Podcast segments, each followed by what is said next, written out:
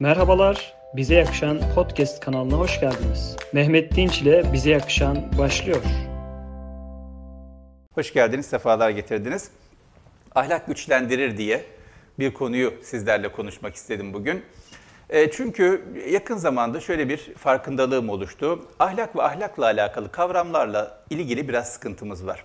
Hani böyle insanın zihni bilgisayar, internet kullana kullana bir süre sonra öyle düşünmeye başlıyor ya, zihnimizde de ahlakla alakalı veya ahlakın bizatihi kendisi olmasa bile ahlakla alakalı kavramlar ve kişiler üzerine düşünmeye başladığımızda aklımıza gelen resimler çok parlak değil. Nereden biliyorum sordum. Böyle ahlakla alakalı kavramlar veya kişiler biraz daha böyle pısırık, biraz daha işe yaramaz, biraz daha sakin, biraz daha hareketsiz, biraz daha iş bitirmez gibi şeyleri beraberinde getiriyor. Halbuki ahlak tam tersi insanı daha işe yarar kılabilen bir şey. Ahlak zayıflatmıyor, güçlendiriyor. Ahlak insanı daha işe yarar yapıyor. Daha güçlü, daha faydalı, daha sağlam yapıyor. Nasıl yapıyor bunların üzerine konuşacağız ama bu konuyu sizle konuşmak istememin sebebi farkında olalım ya da olmayalım. Duyduklarımız, gördüklerimiz, baktıklarımız, konuştuklarımız bir araya geldiğimizde insanlarla e, gündemimizde olan şeyler bir şekilde zihnimizi formatlıyor, zihnimizi şekillendiriyor. Ahlakla alakalı böyle bir şekillendirme varsa bir farkındalığımız oluşsun diye, biraz daha dikkatli olalım diye sizle bu konuyu konuşmak istedim. Evet böyle güzel bir resmim var. Geçtim. Şimdi harikulade bir söz var Dalai Lama'nın benim çok hoşuma gidiyor. Diyor ki gezegenimiz diyor artık daha fazla başarılı insana ihtiyaç duymuyor diyor. Ama bizim barışçı insanlara ihtiyacımız var diyor. Tedavi edici insanlara ihtiyacımız var diyor. Tamir edici insanlara ihtiyacımız var diyor. Hikaye anlatan insanlara ihtiyacımız var diyor. Her türlü sevgiye sahip insana ihtiyacımız var diyor. Bunun üzerine harikulade şeyler söylüyor ama temelinde dediği şu. Popüler kültür başarıyı çok kutsuyor. Başarılı olun, şöyle olun, böyle olun ve neye mal olursanız başarılı olun. Yani bu size bir şeyler kaybettirecek dahi olsa siz bunu feda edin, kaybedilmemesi gereken şeyleri de feda edin. Birilerinin üzerine basmak, birilerinin hakkını yemek, birilerini çiğnemek söz konusu olsa dahi siz başarılı olun gibi bir algı var. Hatta bununla alakalı çok meşhur Amerika'da yayınlanan bir iş dünyası dergisi diyor ki bu Hristiyanlık dünyasındaki yedi ölümcül günah iş dünyasının yedi vazgeçilmez değeri haline geldi diyor. Bu yedi ölümcül günah normalde yaklaşılmaması gereken bir şey ama iş dünyasında bunları yapmazsanız hayatta kalamıyorsunuz, ayakta kalamıyorsunuz diyor. Halbuki dünyamızın başarılı insandan ziyade, daha teknolojiyi bilen, daha tıbbı bilen, onu bilen, bunu bilen insandan ziyade daha ahlaklı insana ihtiyacı var birinci adımda. Ha, sonra yine başarılı insan olalım. Başarılı olmak ahlaklı olmaya engel olmasın. Bilakis başarılı olmanın kolaylaştırıcısı ahlaklı olmak. Ama ahlaklı olmadan başarılı olmak bir yerlerde tıkanıyor ve insanı güçlendirme, güçlendirir hale değil, zayıflatır hale geliyor. Biraz sonra bunlardan bahsetmek istiyorum. Dolayısıyla dünyanın esasında ahlaklı insana ihtiyacı var. Daha ahlaklı insanlar aramızda var olmalı. Daha ahlaklı insanlar olmalıyız. Ahlaklı insanların sayısı ve görünürlüğü her şekilde artmalı. Peki insanımızın neye ihtiyacı var? İnsanımızın da daha ahlaklı olmaya ihtiyacı var. Kendisi için, kendimiz için. Ahlaklı olmak insanı öyle bir noktaya getiriyor ki Yunus Emre diyesi ballar balını buldum kovanım yağma olsun diyor, diye, diyebiliyor insan. Yani bir noktaya geliyor artık o insanı aldığı haz, aldığı mutluluk, aldığı huzurla öyle bir güçleniyor ki ayartmak mümkün olmuyor. Ne verirseniz verin, ne vaat ederseniz edin, yoldan çıktığını düşündüğü bir şeye sapmıyor. Yanlış olduğu düşündüğü bir şeye meyletmiyor. Ballar balını buldum ben diyor. Artık ne verirseniz verin beni yoldan çıkartamazsınız. Bu kadar sağlam, bu kadar doğru hale getiriyor. Ve bununla alakalı da e, çok eskiden beri, insan var olduğundan beri insanlar tartışmışlar, felsefeciler tartışmışlar. İnsanın hakikaten neye ihtiyacı var diye ve geldikleri şu, nokta şu, insanın temelde ahlaklı olmaya ihtiyacı var kendi için. Çünkü her şey olmazsa yani insanlar yaşayabilir bir şekilde, ayakta kalabilir, sağ olabilir. Ama ahlak olmazsa insanın sağ kalması mümkün değil. Yani araba olmasa insan yaşıyor muydu? Yaşıyordu. Uçak olmasa insan yaşıyor muydu? Yaşıyordu. Pasta olmadan insan yaşıyor muydu? Yaşıyordu. Kuru fasulye olmadan insan yaşıyor muydu? Yaşıyordu. Bazı ilaçlar, antibiyotikler olmadan bir şekilde insanlar sağ kalabiliyor muydu? Kalıyordu. Ama ahlak olmadığı zaman işte atom bombası oluyor, kitlesel cinayetler oluyor, intihar bombacıları oluyor, o oluyor, bu oluyor. İnsanlar yaşayamıyorlar her şeye sahip oldukları halde. O yüzden insanın yaşaması için, var olması için, bir arada yaşayabilmesi, kalabilmesi için de ahlaka çok çok çok ihtiyacımız var. Nitekim Aristo da diyor ki, mutlu olmak isteyen diyor iyilik yapsın ve mutluluğun kaynağını ahlak olarak sınıf, e, sınıflandırıyor, anlatıyor.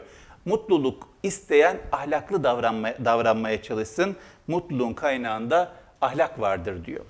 Ve bu dönemde baktığımızda mutsuzlukla alakalı, tatminsizlikle alakalı bir sürü bir sürü çalışmalar var. İşte kimisi depresyon olarak klinik çerçevede alıyor.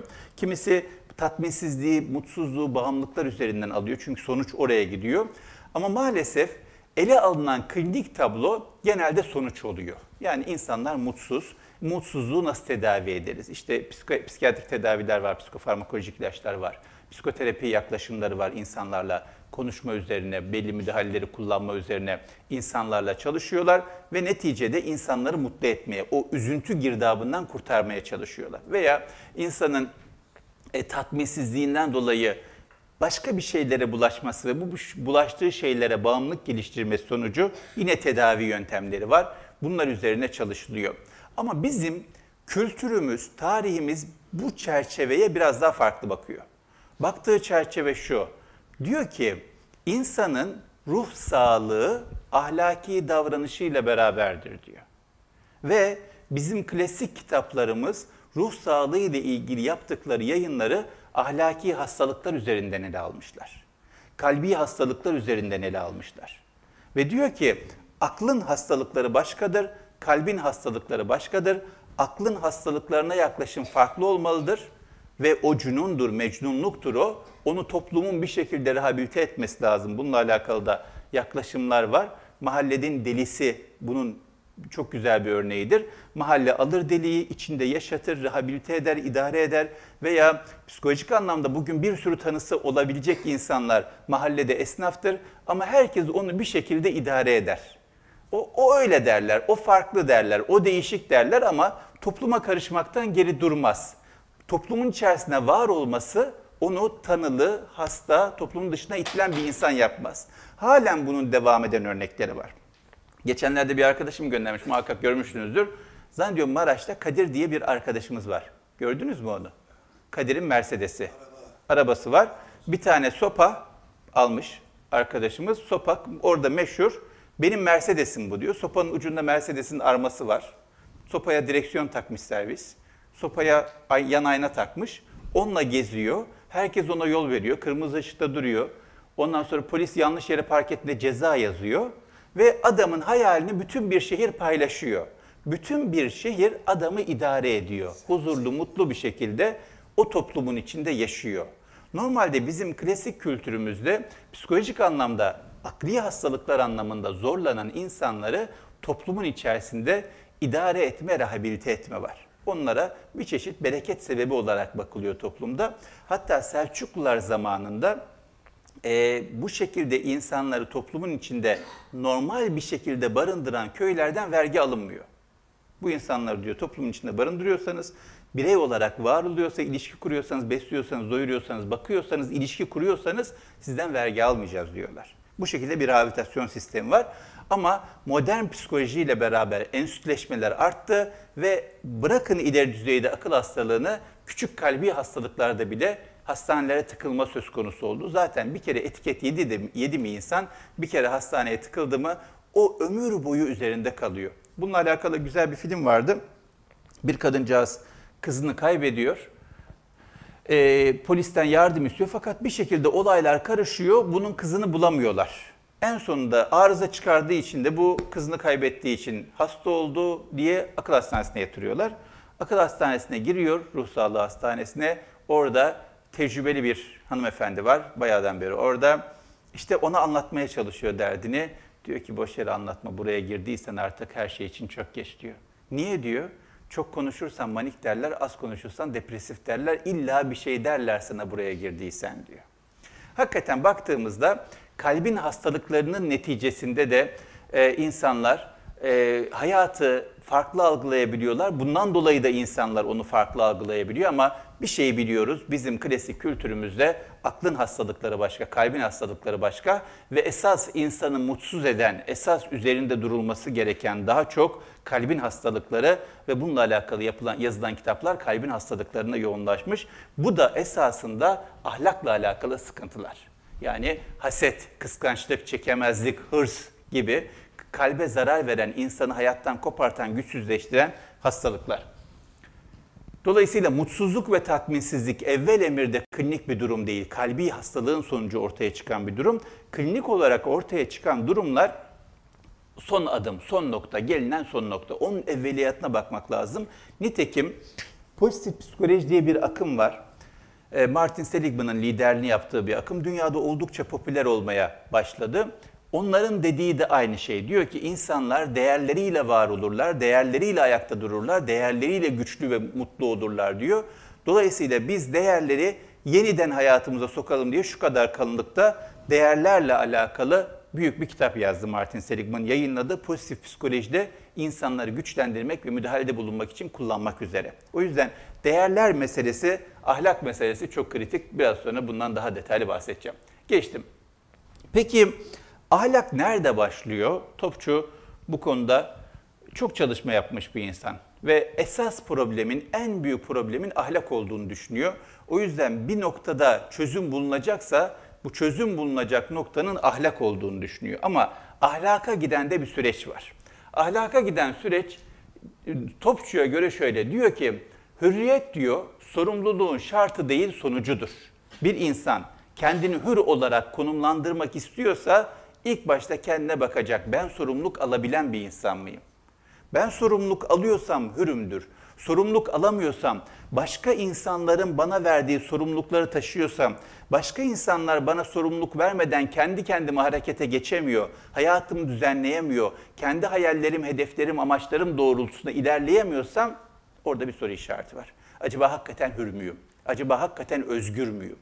Dolayısıyla ilk adım insanın kendi hayatıyla alakalı, kendiyle alakalı, başka insanlarla alakalı ve dünya ile alakalı sorumluluk alabilmesi. Birinci adım bu, sorumluluk alan insan. İkincisi bu insan hür olacak, özgür olacak sorumluluk alması sayesinde. Hür olduğu için sorumluluk almayacak, sorumluluk alabildiği için hür olacak. Sonrasında da hür bir insan olarak yaptığı davranışlar, hür iradesiyle yaptığı, seçtiği davranışlar ahlaki davranışlar olacak.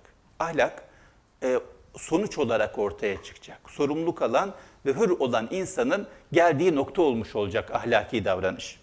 Dolayısıyla ilk meselemiz ahlaklı davranışa gidebilmek için birincisi sorumluluk alabilme becerimizin gelişmiş olması, ikincisi kendimizi bağımsız, güçlü ve hür hissedebilmemiz ve bu hürlükle zorluk çekmeden, başka insanlardan zorluk, baskı beklemeden kendi kendimizin kendimiz için ve toplum için, insanlar için doğru davranışı seçebilme becerisi. Geçtim. Pekala. Kim sorumluluk alır, nasıl sorumluluk alır, sorumluluk almazsak ne olur, neler yaşarız? Bununla alakalı güzel bir söz var. Diyor ki, yapılması gereken önemli bir iş vardı ve herkes birisinin bu işi yapacağından emindi. Gerçi bu işi herhangi biri de yapabilirdi ama hiç kimse yapmadı. Birisi buna çok kızdı çünkü iş herkesin işiydi. Herkes herhangi birinin bu işi yapabileceğini düşünüyordu. Ama hiç kimse herkesin yapamayacağının farkında değildi. Sonunda herhangi birinin yapabileceği bir işi hiç kimse yapmadığı için herkes birisini suçladı. Bunun somut versiyonunu, sıkıcı konuştum farkındayım, somutlaştırıyorum hemen. Somut versiyonunu nerede görüyoruz? Psikolojide sorumluluğun dağılması diye bir kavram var. Yani herhangi birinin yapabileceği bir işi insanları herhangi bir yapabilir diyorsa üzerine sorumluluk almıyorlar. Sorumluluk almadıkları için çok küçük bir müdahaleyle toparlanabilecek bir şey çok büyük travmalara dönüşebiliyor. Mesela bu kavramın ortaya çıkmasına sebep olan mesele 1964'te Amerika'da ortaya çıkıyor. Amerika'da restoranda çalışan bir hanım geceliğin restorandan çıkıyor, evine doğru gidiyor. Birisi yaklaşıyor ona, tecavüz etmek istiyor. Kadın karşı koyuyor. Bunun üzerine kavga ediyorlar. Kadıncağız bağırıyor, çağırıyor, kendini savunmaya çalışıyor. Adam da bunu bıçaklıyor. Kadıncağız düşüyor, adam kaçıyor beni yakalayacaklar diye. Ee, ışıklar yanıyor, sesler çıkıyor falan ama bir şey olmuyor. Kadıncağız orada yarım saat 45 dakika can çekişiyor. Adam bakıyor hiç kimse müdahale etmiyor, hiçbir şekilde ses yok. Tekrar geri dönüyor, kadını öldürüyor. Kadın tekrar o sırada bağırıyor, tekrar kimse müdahale etmiyor. Sonrasında polis geliyor, orada araştırma yapıyor ve tespit ediyor ki 38 kişi duymuş sesi. 38 kişi ne olduğunu farkında. Ama hiç kimse sorumluluk almamış, başka birisi alır diye. Hiç kimse bırakın adama müdahale etmeyi, bırakın penceresini açıp bağırmayı, adamı korkutmayı, adamın kaçmasını sağlamayı polis bile aramamış. Nasılsa birisi arar diye. Ve polis gelmiyor. Kadıncağız yarım saat 45 dakika can çekişiyor orada. Adamcağız adam kimsenin gelmediğini fark edince dönüyor. Kadın tekrar bıçaklayıp öldürüyor. Dolayısıyla toplumla alakalı, yaşadığımız hayatla alakalı almadığımız küçük sorumluluklar büyük travmalara sebep olabiliyor. O yüzden ahlak en temelde kendimizle, hayatımızla, toplumla alakalı sorumluluk alabilme becerisi. Kimse beklemeden, kimse istemeden, kimse bizi mecbur bırakmadan. İkincisi geçen sene Türkiye'de yaşandı biliyorsunuz. Yani bir adam bir kadıncağızı bıçakladı ve insanlar hiçbir şey yapmadan dona kaldılar. Cep telefonuna falan kaydeden oldu. Büyük bir travmaydı, büyük bir travmaydı. Toplumumuz için hakikaten bizi çok yaralayan bir şey oldu. Hepimiz çok kötü hissettik, çok kötü hissettik. İnsanlığımızdan utandık. Muhtemelen oradaki insanlar daha da suçlu hissettiler, daha da kötü hissettiler sonradan. Ama bir şey yapmadılar. Belki bir şey yapamadılar. Belki ne yapacaklarını bilmiyorlardı. Dolayısıyla sorumluluk almamak hür bir şekilde ve ahlaki davranışın gereğini yapmamak en başta bize kötü geliyor. Bizi kötü hissettiriyor, bizi pişman ediyor. Bizim için ne kadar travmatik olduysa bu 2019 yılında yaşanan olay eminim orada bulunan insanlar için ömür boyu üzerlerinde taşıyacakları çok daha büyük bir travma oldu. Çünkü onlar oradaydılar. Ve çünkü onlar orada bir şey yapabilirlerdi. Belki ne yapacaklarını bilmiyorlardı ama o pişmanlığı hep taşıyacaklar üzerlerinde. Dolayısıyla bu e, kimin sorumlu olduğu meselesiyle alakalı etrafa bakmadan insanın kendisinin bizatihi ahlaklı davranış seçip ona göre davranması ahlaklı davranışın oluşmasında en önemli kurallarından bir tanesi. Peki e, burada tabii insanlara kısmen suç bulmamak lazım. Niye? Çünkü bu, bu alanda yapılan araştırmalar bize gösteriyor ki insanlar hakikaten o anda travmatik bir yaşantı var. Nasıl davranacaklarını bilmiyorlar hazırlıksız olurlarsa. Mesela aynısını nefret suçlarıyla alakalı da görüyoruz. Yurt dışında İslamofobi üzerine yapılan çalışmalar var. Günlük hayatta bir metroda, metro istasyonunda ya da metronun içerisinde birisi birisine sadece Müslüman olduğu için bağırmaya, çağırmaya, hakaret etmeye başlıyor. İçeride 100-150 kişi var. Bir kişi hakaret ediyor. Diğer insanlar şöyle bakıyorlar. Cevap veriyor Müslüman olan, o ona cevap veriyor. Birbirleriyle atışıyorlar, hakaret ediyor devamlı kişi Müslüman olan kişiye falan bu böyle devam ediyor. Hatta videoya kaydediyorlar, internette yayınlıyorlar falan. Bununla alakalı bir sürü örnek var. Kaydedilmiş ve kaydedilmemiş. Ben Avustralya'dayken biraz bunun üzerine çalıştığım için biliyorum hadiselerin nasıl başladığını, nasıl seyrettiğini. Klasik hadise şu. 100 kişi var ya içeride. 95'i çok mutsuz durumda. 95'i bu durumun olmasını istemiyorlar. 95'i o saldırıyı başlatan adamdan nefret ediyor. 95'i adamın söylediklerine katılmıyor. Ama hiç kimse bir şey demiyor. Niye bir şey demiyor? Genelde üç tane sebepten dolayı demiyor. Bir tanesi ne diyeceğini bilmiyor. Böyle sıcak bir hadise var. Ne diyebilirim acaba? Ne demem lazım? Bir şey demem lazım mı? Bir şey demem gerekiyor mu? Bilmiyor. Bırakıyor. İkincisi ben yapmadım ki diyor. Benim suçum yok. Suçlu ben değilim. Ben ne yapabilirim ki? Ben yapmadım. Dolayısıyla ahlaken kendimi temize çıkartabilirim. Ben bir şey yapmadım diyor. Üçüncüsü de yapsam da yapmasam da bir şey değişmez. Ne olacak ki yapsam diyor. Ne yapıyorsun desem ne değişecek? Bana saracak bu sefer başıma bela diyor. Dolayısıyla bir şey yapmıyor. Bir şey yapılmadıkça da 95 kişinin içerisindeki bir kişi bir kişi 95 kişinin yaşamını daha zor hale getiriyor. Çünkü toplumda güvensizlik artıyor. Toplumda insanların birbirine karşı sevgisi, saygısı artıyor. Toplumdaki dayanışma azalıyor. Dolayısıyla insanlar daha mutsuz bir şekilde toplumda var olmaya çalışıyorlar. Bir arada yaşamanın sihirli bir tarafı var. Ne hissediyorsanız bulaştırıyorsunuz. Grip gibi bir şey. Mutsuz hissediyorsanız etrafınıza mutsuzluğu bulaştırıyorsunuz. Mutlu hissediyorsanız mutluluğu bulaştırıyorsunuz. Güvenli hissediyorsanız güveni bulaştırıyorsunuz.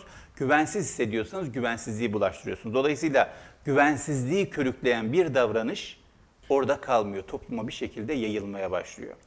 O yüzden e, kısmen insanlar suçlu değil ama kısmen suçlu. Kısmen suçlu olmamak için yapılması gereken şey ahlaki meseleleri karşımıza gelmeden önce, o durumla karşılaşmadan önce gündemimize almamız. Konuşmamız, tartışmamız, anlamaya çalışmamız, duruş geliştirmemiz. Ben güncel dünyamda, bugünün dünyasında hangi durumlarla karşılaşabilirim? Hangi ahlaki ikilemler karşıma çıkabilir ve bunun karşısında ben nasıl tavır göstermeliyim, nasıl tepki almalıyım diye düşünmemiz, böyle bir gündemi oluşturmamız lazım. Oluşturursak çok rahat edeceğiz, oluşturmazsak çok sıkıntısını çekeceğiz. Bununla alakalı yakın zamanda harikulade kitaplar yayınlandı. İki tanesini örnek vereyim. Bir tanesi Türkçe yayınlandı. 101 Ahlak İkilemi diye bir kitap. Ahlakla alakalı insanların iki arada bir arada kaldığı durumları, örnek durumları veriyor. Şöyle yap, böyle yap demiyor. Sadece böyle bir durum var ne yaparsın? Bir zihin egzersizi yap diye bir teklifte bulunuyor. Diğer bir kitapta Çocuklarınızla Ahlakı Konuşmak diye bir kitap ve A'dan Z'ye her konuda nasıl davranacağımızla alakalı tartışma başlıkları veriyor. Yine cevap vermiyor. Şöyle davran doğrudur, böyle davran doğrudur demiyor. Ama insanın böyle bir durumla karşı karşıya geldiğinde ne yapması gerektiğiyle alakalı önceden hazırlanmasını sağlıyor. Sonra da benzer durumlarda doğru bir tepki vermek mümkün oluyor. Niçin bu önemli? Çünkü bakın Amerika, Amerika'daki hadiseyi anlattım 1964 yılında. Bundan 5-10 sene önce yani Amerika'daki hadiseden 5-10 sene önce veya hemen hemen benzer yıllarda Milgram diye bir adam deney yapıyor. Deney şu, annesi babası Yahudi ve Naziler katletmişler anne babasını ve bakıyor ki yani adamlar katleden adamlara bakıyor, mahkeme salonlarına giriyor falan. Adamlar normal adamlar yani içlerinde canavar ruhlu insanlar değil, normal asker. Ama bir şekilde bu katliama ortak olmuş, bir şekilde dahil olmuş. Dolayısıyla bakıyor ki sıradan insan ne yaptığını bilmezse, bir duruş noktası belirlemezse çok ciddi tarihe geçecek bir katil olabiliyor. Ve bunun üzerine acaba sıradan insanlar kolay mı katil oluyor, kolay mı zarar veren insan oluyor, zor mu zarar veren insan oluyor diye bir deney yapıyor. Deney şu, meşhur deney duymuşsunuzdur belki.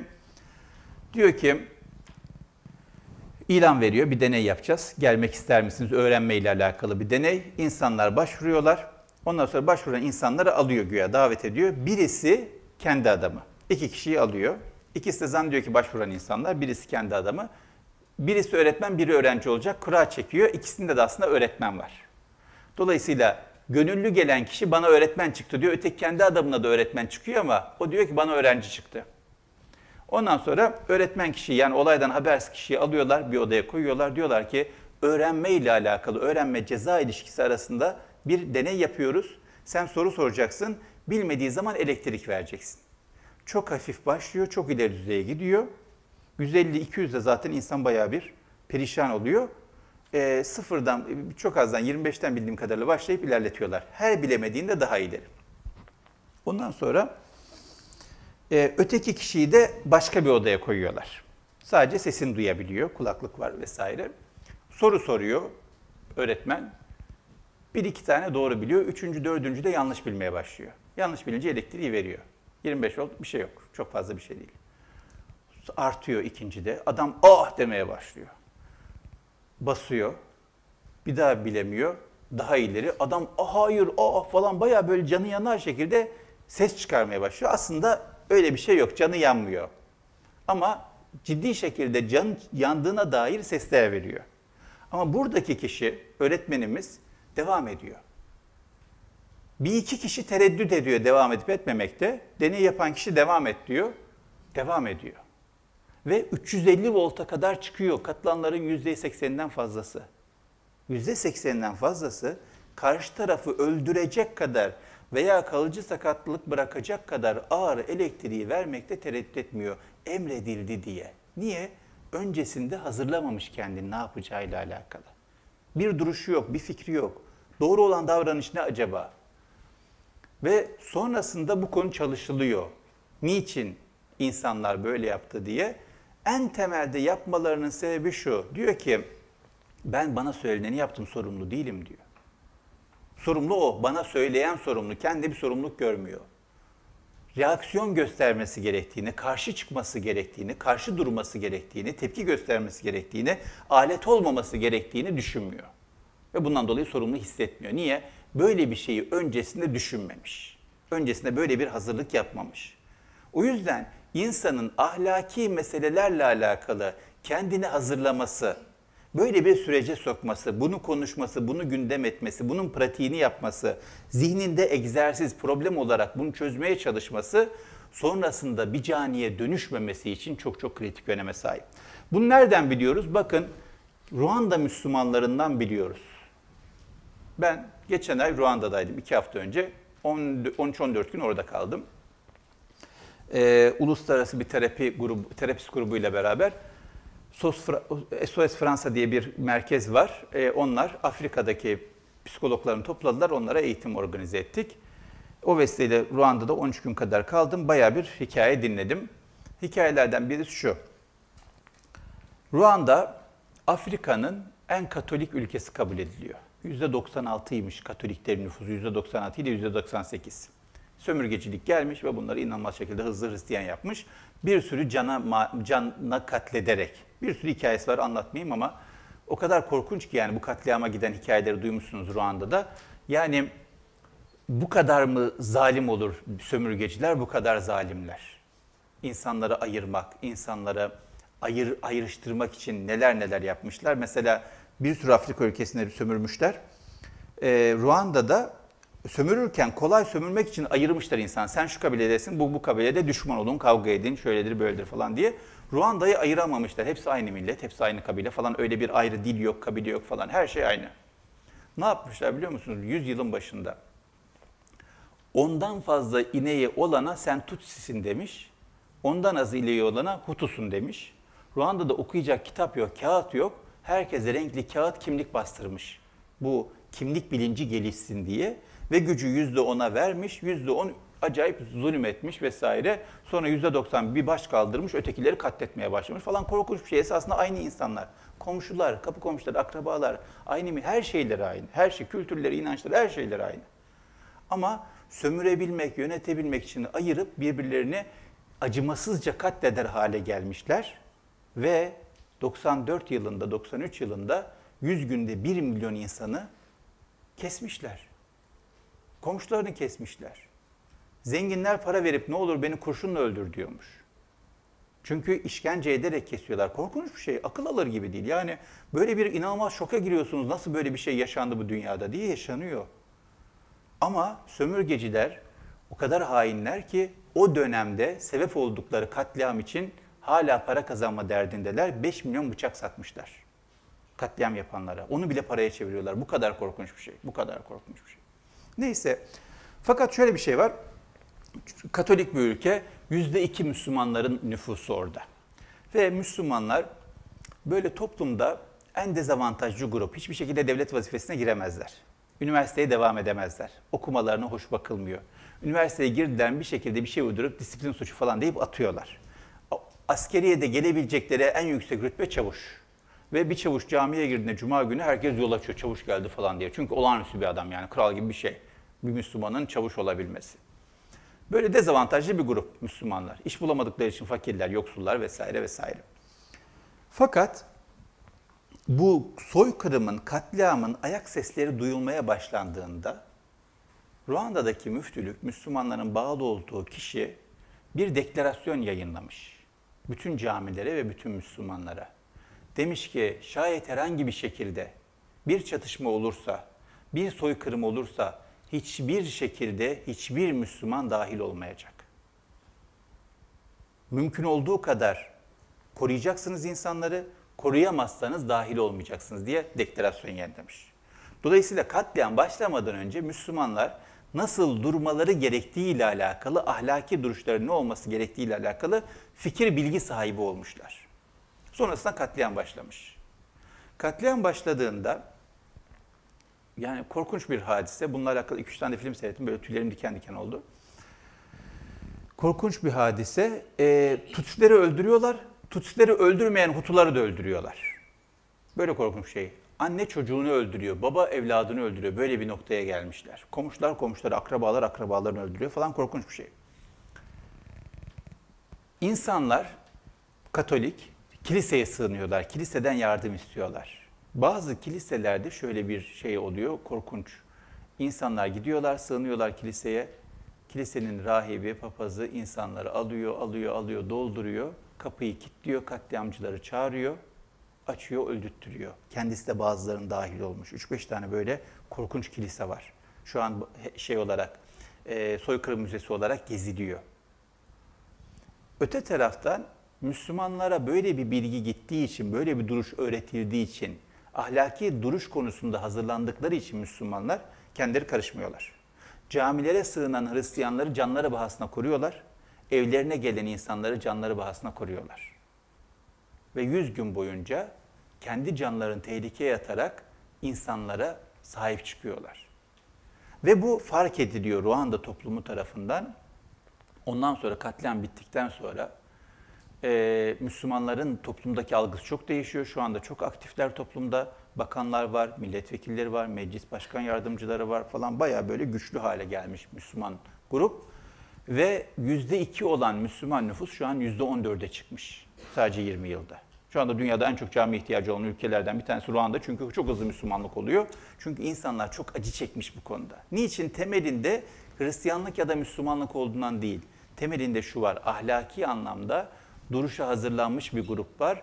Ahlaki anlamda kendini hazırlamamış bir grup var. Dolayısıyla Müslümanlar kendilerini hazırladığı için ahlaki anlamda çok doğru bir davranış, inançlarına uygun bir davranış sergilemişler. Hristiyanlar kendilerini hazırlamadığı için inançlarına uygun olmayan bir davranış sergilemişler. Çünkü Hristiyanlıkta da insan öldüremezsin, Müslümanlıkta da öldüremezsin. Aynı değer. Ama orada hazırlık olmadığından çok ciddi bir katliama sebep olmuşlar. O yüzden baktığımızda insanın ahlaki meselelerle alakalı kendini hazırlaması ya da hazırlamaması, caniye ya da kahramana dönüşmesinde çok önemli faktörlerden bir tanesi. Ne olur kendimizi hazırlayalım. Düşünelim günlük hayatımızda nasıl davranmamız gerekiyor her şeyle alakalı. Yani poşet, naylon poşet kullanmaktan küresel ısınmayla alakalı sorumluluğumuza kadar, çok et tüketmekten insanlara selam vermeye kadar bir sürü bir sürü şey olabilir. Ama bunları zihnimize sokup nasıl davranmak bize yakışıyor, nasıl davransak doğru davranırızın pratiğini kendi zihnimizde ve arkadaşlarımızla konuşmalarımızda yapmamız lazım ki kritik noktalarda birer caniye dönüşmeyelim.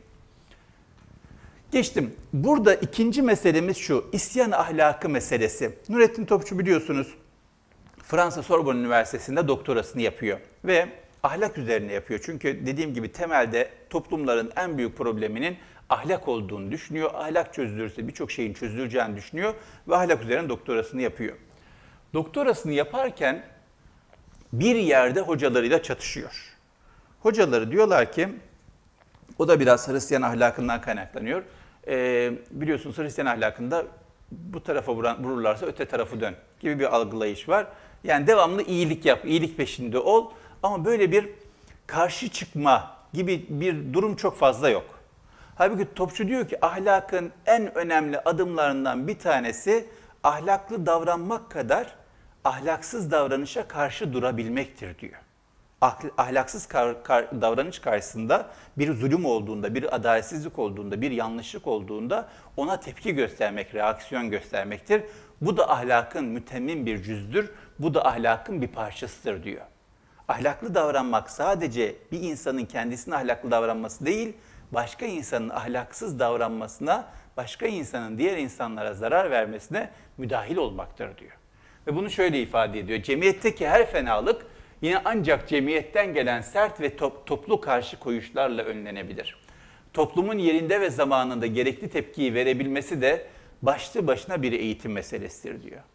Yani birinci basamakta ahlakın mütemmim cüzü cemiyetin ahlaksız davranışa tepki koyması ama bu da eğitimde olacak diyor. Bunu da öğreteceğiz kendimize, öğreteceğiz birbirimize, anlatacağız birbirimize. Toplumdaki herkesin bunu benimsemesini sağlayacağız ki ahlaksız davranış karşısında toplu bir şekilde tepki gösterebilelim. Çünkü toplu bir tepki gösterildiğinde hiçbir zalimin, hiçbir kötülüğün, hiçbir yanlış işin gücü kalmayacak. Mesela bu cinayet hadisesinde bir kişi var. Üç kişi tepki gösterse adam kaçar. Üç kişi. Bir kişiye belki karşı koyar, iki kişiye hadi. Üç kişi tepki gösterse adam ne oluyor der. Beş kişi tepki gösterse daha çok korkar. Orada yüzlerce insan var seyreden. Dolayısıyla toplu tepki koyabilme becerisi bu anlamda yanlışa karşı, kötülüğe karşı, ahlaksızlığa karşı örgütlenebilme meselesi temel meselelerden bir tanesi ahlakla alakalı. Ahlaklı davranmanın en önemli parçalarından bir tanesi. Aşk örgütlenmektir. Bir düşünün abiler diyor şair. Örgütlenmek lazım bu noktada.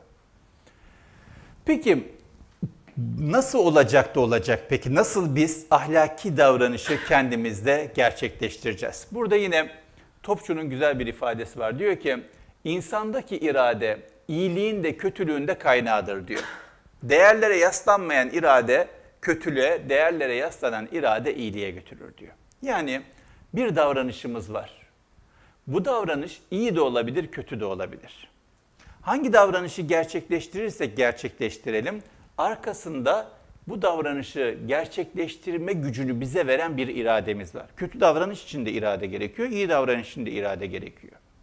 Ancak bu iradenin arkasında bir şey olmazsa veya bu iradenin arkasında sağlam bir şeyler olmazsa yanlış davranışın, kötü davranışın çıkması çok kolay hale gelir. Olması gereken şey de değerdir. Değerlerimiz bu noktada çok önemli. Bir değere dayanmıyorsa irade anında yanlış davranışa dönüşebilir. Ya da bir değere dayanmıyorsa irade yalnız kaldığınızda yanlış davranışa dönüşebilir. Kimse gözlemediği zaman, kimse görmediği zaman anında yanlış davranışa kayar insan. Niye? Kaymaması için bir sebep yok. Niçin kaymayacak? Niçin bu yanlış davranışı yapmayacak? Güçlü bir sebebe ihtiyacı var. O güçlü sebep değer. Ama değer dediğimizde 100 bin tane değerden ziyade daha çok bizi tanımlayan değer ne acaba? Yani insan olarak hepimizin asgari bir sürü değeri var. Ama onun ötesinde bizle özdeşleşmiş hangi değerlerimiz var? Ahmet dendiğinde, Mehmet dendiğinde, Ayşe dendiğinde, Betül dendiğinde insanların hemen aklına gelen ilk değer ne? Bizi hangi değerlerle hatırlıyor insanlar acaba? Hangi değerlerle hatırlasınlar istiyoruz acaba? Hangi değerler bütün davranışlarımızda, konuşmamızda, oturuşumuzda, kalkışımızda ortaya çıkıyor acaba? Hangi davranış, hangi değer her davranışımızda kendini gösteriyor acaba? Göstermiyorsa bir sıkıntımız var. Buranın üzerine çalışalım. Niye? İnsanlar bizi hatırlasınlar bir şekilde ama bir değerle özdeşleşmek herkesin bizi hatırlamasından ziyade bizi güçlü kılacak. Yanlış davranışı başkasının bize yakıştırmamasından ziyade kendimiz kendimize yakıştıramaz hale geleceğiz. Çünkü kendimiz de kendimizi o şekilde özdeşleştireceğiz. Ama hangi değer onlar? Üçü geçmesin. Bütün değerlere sahip olalım tamam asgari olarak. Ama özdeşleştiğimiz, her davranışımızda kendimizi gösteren, ufkumuzu belirleyen, geleceğimizi şekillendiren üç tane temel, çok temel değerimizin olması lazım. Her anımızda kendimizi gösteren. Ondan sonra o değer bizde iradeyi doğru davranışa götürme noktasında temel tetikleyici olacak. Ama şurada çok sağlam bir temel koymazsak, bunu çok iyi bilmez, çok iyi göstermez, çok iyi güçlendirmezsek şurada problemler çıkacak, çıkıyor. Hep yaşıyoruz bunu, kendimizde yaşıyoruz. Ben yaşıyorum.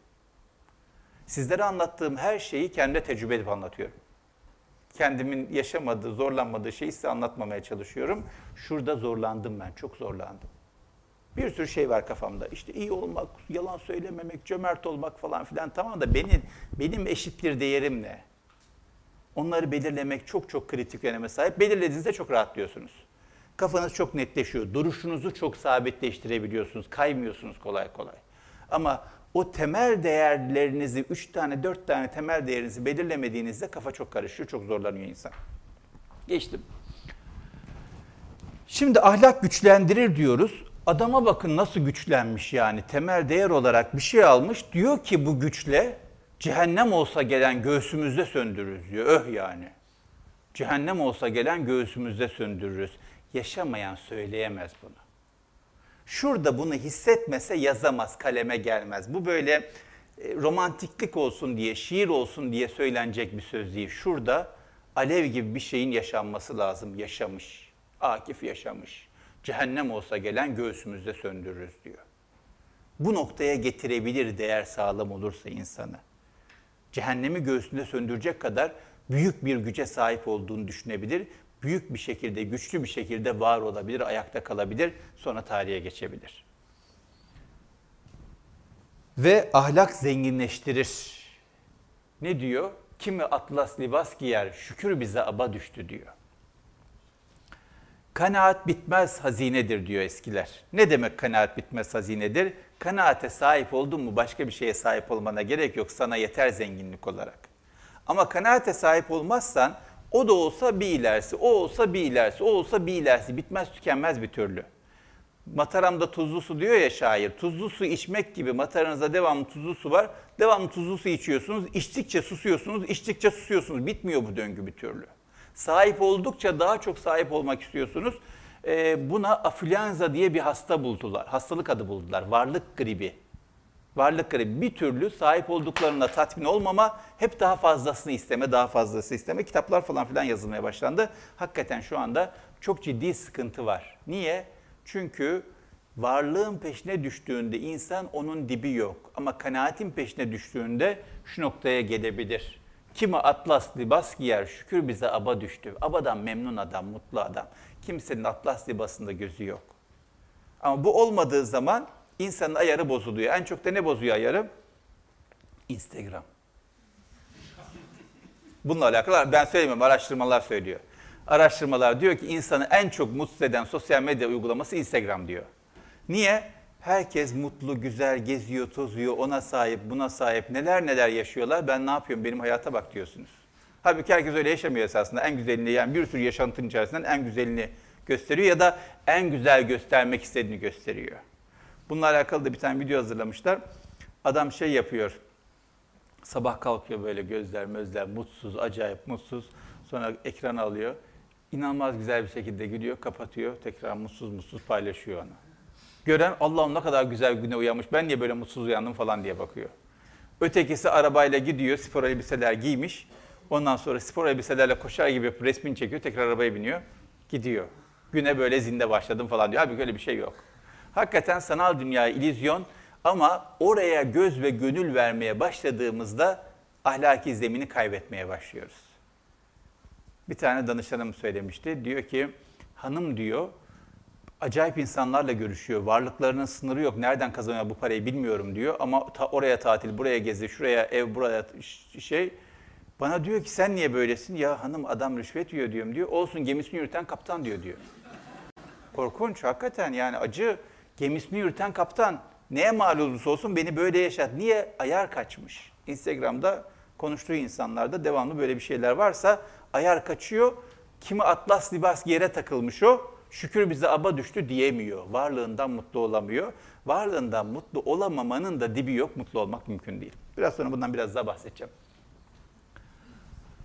Ahlaki davranış, ahlaki seçimler çok mantıklı olmayabilir. Çok mantığa bakmamak lazım. Her zaman. Mantıklı olursa ne güzel ama her zaman mantıklı olmayabilir. Diyor ki Ahmet Murat, önce sola sonra sağa yine sola bakan akıldır, kalp uzatmaz. Akıl iki kere ikiyi iyice bilir, kalp ikiyi inkar edecektir. Dünyanın sınırlı bir yapısı var, bir çerçevesi var. Hakikaten garip bir çerçeve. Akıl bu çerçeveyi kabul ediyor. Kalp diyor ki daha ötesi var diyor. Akıl diyor ki gördüğümdür diyor, kalp diyor ki ötesi var. Akıl diyor ki duyduğumdur, kalp diyor ki ötesi var. Dolayısıyla bazı ahlaki seçimler size insanlar tarafından enayi gibi bakılmanıza yol açabilir. Hiç problem değil. Akli olan değil, kalbi olan tercih etmemiz lazım. Niye? Şurası rahat etmedi mi büyük sıkıntı. Şurası ne kadar mantıklı düşünürse düşünsün, bir seçim yapıyorsunuz, burası rahatsız. Burası hareket ediyor devam. Ne oluyor diyor, ne oluyor? Burayı rahatlatmak lazım. O yüzden akılla çok ölçüp biçmekten ziyade şurayı bir türlü akıl ikna edemiyorsa ikna edene kadar bekleyin. Burayı ikna etmek mesele. Nitekim peygambere geliyor adam, iyiliği soruyor. Diyor ki yaptığında kalbinin rahat ettiği şey diyor. Kötülüğü soruyor, yaptığında kalbinin rahatsız olduğu şey diyor. Şudur budur budur demiyor. Yaptığında kalbin rahat ediyor mu ediyor. İyilik odur diyor. Yaptığında kalbin rahatsız oluyor mu, sıkıştırıyor mu seni, gıdıklanıyor mu? Kötülük odur diyor. Kim ne derse desin kalbine sor diyor. Kalp çok kıymetli bir şey. Çok kıymetli bir şey. Ama şu o kadar çok konuşuyor, o kadar çok buna soru soruyoruz, o kadar böyle yüceltiyoruz, büyütüyoruz ki şuranın sesi kesildi, zayıfladı, duymuyoruz. Bir şeyler diyor, duymuyoruz. Başka bir dilde konuşmaya başladı. O yüzden şuraya biraz değer vermekte, önem vermekte, öncelik vermekte fayda var. Ahlaki davranış konusunda aklımız enayi yerimiz enayi yerine düşeceğimizi söylese de doğru olan neyse onu yapmamız lazım. Son kertede kazanan biz olacağız. Ruhun ihtiyaçları bedenden farklı. Şayet ruhun ihtiyacını bedene karşılatmaya çalışırsak patladı gitti olay. Ruh başka bir şey istiyor, beden başka bir şey istiyor. Ruh, beden yemek yiyerek doymak istiyor. Doymaya ihtiyacı var, yemek yemeye ihtiyacı var. Ama siz ruhun tatminini yemeğe bulaştırırsanız, ruhun tatminini yemek üzerinden sağlamaya çalışırsanız obez olursunuz, bir sürü hastalık yaşarsınız, başka problemler yaşarsınız. Beden makam isteyebilir, para isteyebilir, araba isteyebilir. Ama siz ruhun ihtiyacını makam, para, şöhret olarak değerlendirirseniz ruhu zehirlersiniz, bir türlü doymayan bir sürece girersiniz. Bedenin ihtiyaçlarını reddetmek anlamında söylemiyorum. Ama bedenin ihtiyaçlarını bedenin karşılamasına müsaade edip beden karşıladıktan sonra daha fazlasını istememek kalbin ihtiyaçlarını, ruhun ihtiyaçlarını ruhun karşılamasına imkan, zemin sağlayıp müsaade etmek diyorum. Muzaffer Özak Efendi'nin çok güzel bir hatırası var. Bayramda elini öpmeye gelenlere, çocuklara para verir, cebine koyar. Cebinde çok olsun, kalbinde yok olsun dermiş. Niye? Cepte paraya ihtiyaç var ama kalpte paraya ihtiyaç yok. Kalbe girmesin bu. Nitekim eskiler şu gömlek cebine para koymazlarmış. Böyle sembolik bir şey. Niye? Sevgisi girmesin. Nasıl buraya cep telefonu koymayın diyor. Radyasyonu etkiler. Para da koyarsanız paranın bir radyasyonu var. Etkiler şuraya girer girmemesi lazım buraya. Şurada kalması lazım. Cepte kalması lazım. O yüzden bedenin ihtiyacı farklı, ruhun ihtiyacı farklı. Bedenin ihtiyacını karşılayalım, yok saymayalım. Ama bedenin ihtiyacını ruhun ihtiyacı gibi görüp ruhun ihtiyaçlarını beden üzerinden karşılamayalım. Ruhun ayrı bir gündemi var, olması lazım. Ayrı bir çalışma istiyor, ayrı bir gayret istiyor. Ve beden sınırlı, ruh sınırsız. Yani bedenin ihtiyacı bir yerde bıktırıyor. Tatlıyı çok seviyorsunuz. Yiyin bakalım 30 tane peş peşe. Yiyemezsiniz, bıkarsınız, iğrenirsiniz, nefret edersiniz yani. Neyi çok severseniz bir yerde bıktırır, bir yerde hasta eder, bir yerde uzaklaştırır kendinden bedene dair. Ama ruhta öyle bir şey yok, ruh sınırsız. O yüzden yatırım yapacaksak, peşine düşeceksek bir şeyi sınırsız olan düşmemiz lazım ki esas oradan bulacağız aradığımızı. Bu çok önemli. Ahlak huysuzlaştırır mı? Bazılarına göre evet. Niye? Çünkü bakıyorum bizim ahlak noktasında en çok ahlakımızı bozan insanlar arkadaşlarımız, ailemiz.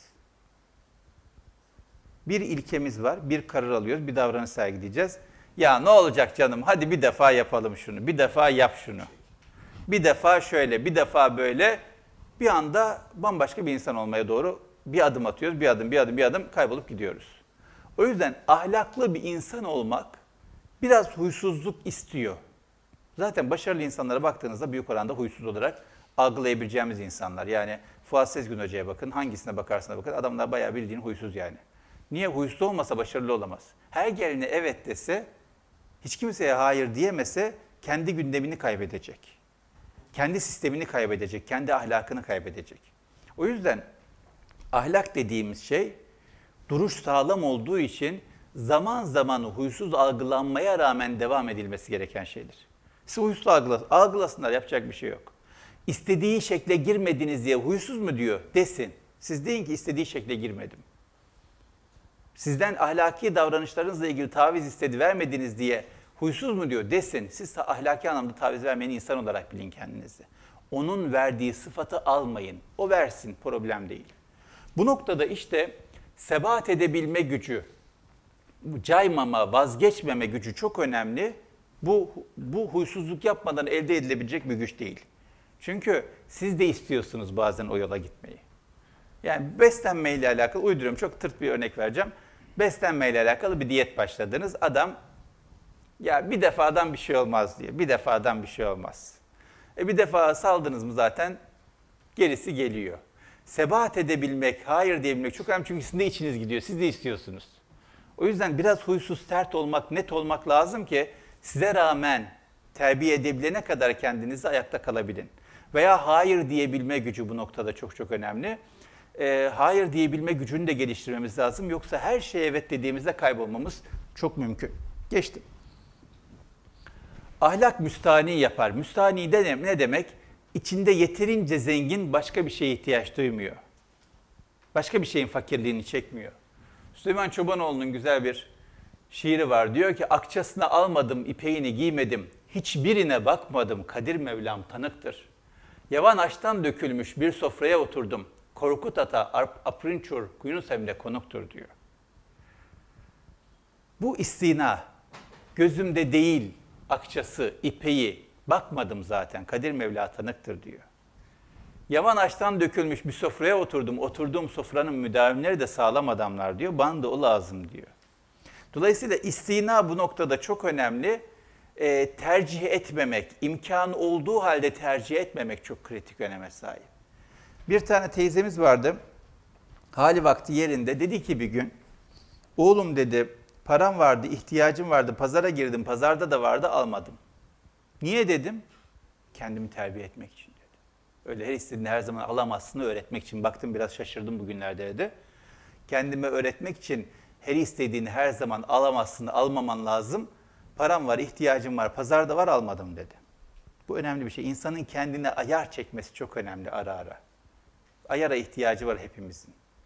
Diyor ya, bununla alakalı güzel bir söz. E, Milattan önce 2200 yıl önce yazılmış bir ahlak kitabında diyor ki insanlar koyunları yoldan çıksa hemen toparlarlar, yola sokarlar. Kalpleri yoldan çıktığında peşine düşmezler diyor. Kalp de yoldan çıkar, peşine düşmek, tekrar yola sokmak gerekiyor. O yüzden istina çok önemli. İnsanın kendi içinde zengin olduğu için başka bir şeye meyletmemesi, bırakın istemeyi göz bile atmaması, göz bile vermemesi, bakmaması çok çok önemli. Ahlak istikamet verir, yol verir, yoldan verir.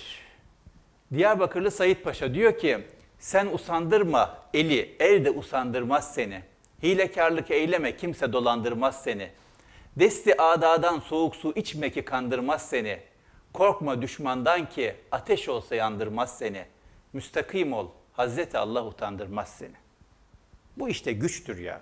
Yani şunu söyleyebiliyorsa adam bu adamı kimse yıkamaz. Bu adamı kimse bir şey yapamaz.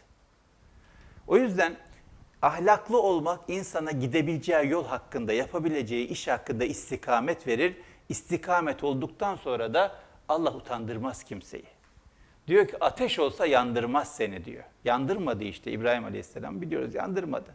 Bugün de bir sürü İbrahim Aleyhisselam yaşıyor. Bugün de bir sürü insan ateşlerden çıkıyor, kurtuluyor, sağ kalıyor. Bilmiyoruz, göremiyoruz. Maalesef e, kötü haberler kadar iyi haberler, zalimlik haberleri kadar kahramanlık hikayeleri gündemimizde yer almıyor. Ahlak bereket verir. Bu da çok önemli. Bakın bu hafta bir arkadaş grubuyla arada buluşuyoruz. Onlara dedim ki hafta sonu dedim arkadaşlarla buluşacağım. Ahlakla alakalı konuşmak istiyorum. Sizin yaşadığınız, tecrübe ettiğiniz bir şey var mı? Birisi dedi ki benim dedi bir ev sahibim var.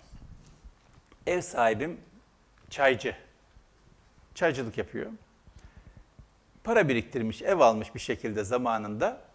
Kendisi hala kirada oturuyor çünkü mahallesini seviyor ama para benim yeri kiraya vermiş ki e, şey yapsın.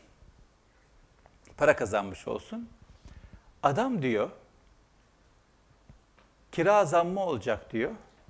Bekledim ki telefon açsın. Normalde bildiğim hep ev sahiplerinden telefon açar. Şu kadar zam yaptım ona göre bu ay şu kadar yatıracağım falan. Adam aramadı, aramadı, aramadı beni. En son ben aradım. Dedim ki e, zam zamanı geldi ne yapalım? 1300 veriyordum. Tüfe tüfeğe göre neyse artık 1500 olması gerekiyormuş. Ne diyorsun demiş. Abi demiş ben ne diyeceğim sen ev sahibisin sen ne diyorsan o demiş. Sen ne istiyorsun senin gönlünden ne geçiyor demiş. Abi demiş beni zorlama sen söyle demiş. Demiş ki "Ee, sen ne düşündün demiş. Hala bundan bir şey bekliyor. Dedi ki, demiş ki ya ben hesap ettim 1500 çıkıyor ama sen bilirsin yine demiş. Bu da böyle bir indirim istiyor. O demiş ki o zaman demiş sen 1400 versen. Ama gönüllü vereceksen ver. Yoksa demiş yine yapmayalım zam demiş. Gönüllü vermezsen bereket olmaz demiş. Yani içine sinecekse 1400 verebileceksen gücün yetiyorsa 1400 ver. Yetmiyorsa gücün yetmiyorsa aklın kalacaksa yine 1300'den devam edelim demiş. Yok abi demiş tamam ben 1400 veririm. Hakikaten bu çok kıymetli bir şey. Bereketin peşinde olabilmek meselesi. Başka bir arkadaş dedi ya dedi garip gelecek ama herkes ev sahibi kötü hikayesi anlatıyor. Benim ev sahibi de ne zaman para yatırsam bana mesaj gönderir. Teşekkür ederim Allah bereket versin Allah yerine koysun diye dedi. Garip hakikaten yani adam normalde kira veriyorsun yani ne, ne teşekkür edeceğim benim param falan diye bakması lazım. Bakmıyor öyle. Allah yerine koysun diye dua ediyor. Ötekisi dedi ki benim başımdan geçmedi ama arkadaşımın başından geçti dedi. Zaten Türkiye'de herhalde böyle bir tane ev sahibi vardır. O da ona denk geldi dedi. Adam bayramlarda kira almıyormuş. Ramazan, kurban bayramlarında kira almıyor. Dedim ya Türkiye'de bir tane var diyor. Çocuğu olduğu ayda kira almamış. Çocuğun oldu senin masrafın çoktur diye kira almamış. Bunlar duyduklarımız, duymadıklarımız da çok var.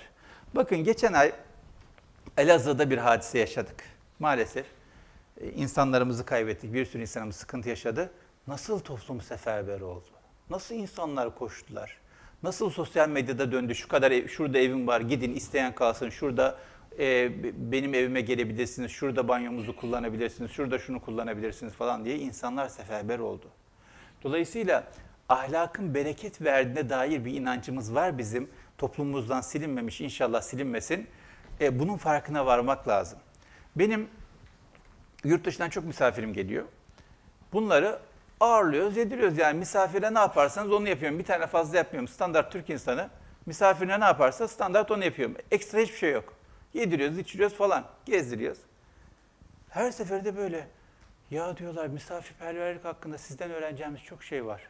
Mesela para ödüyorum diyor ki emin misin gerçekten sen ödemek istiyorum. E istiyorum tabii ben ev sahibim ben ödeyeceğim. Gerçekten mi diyor.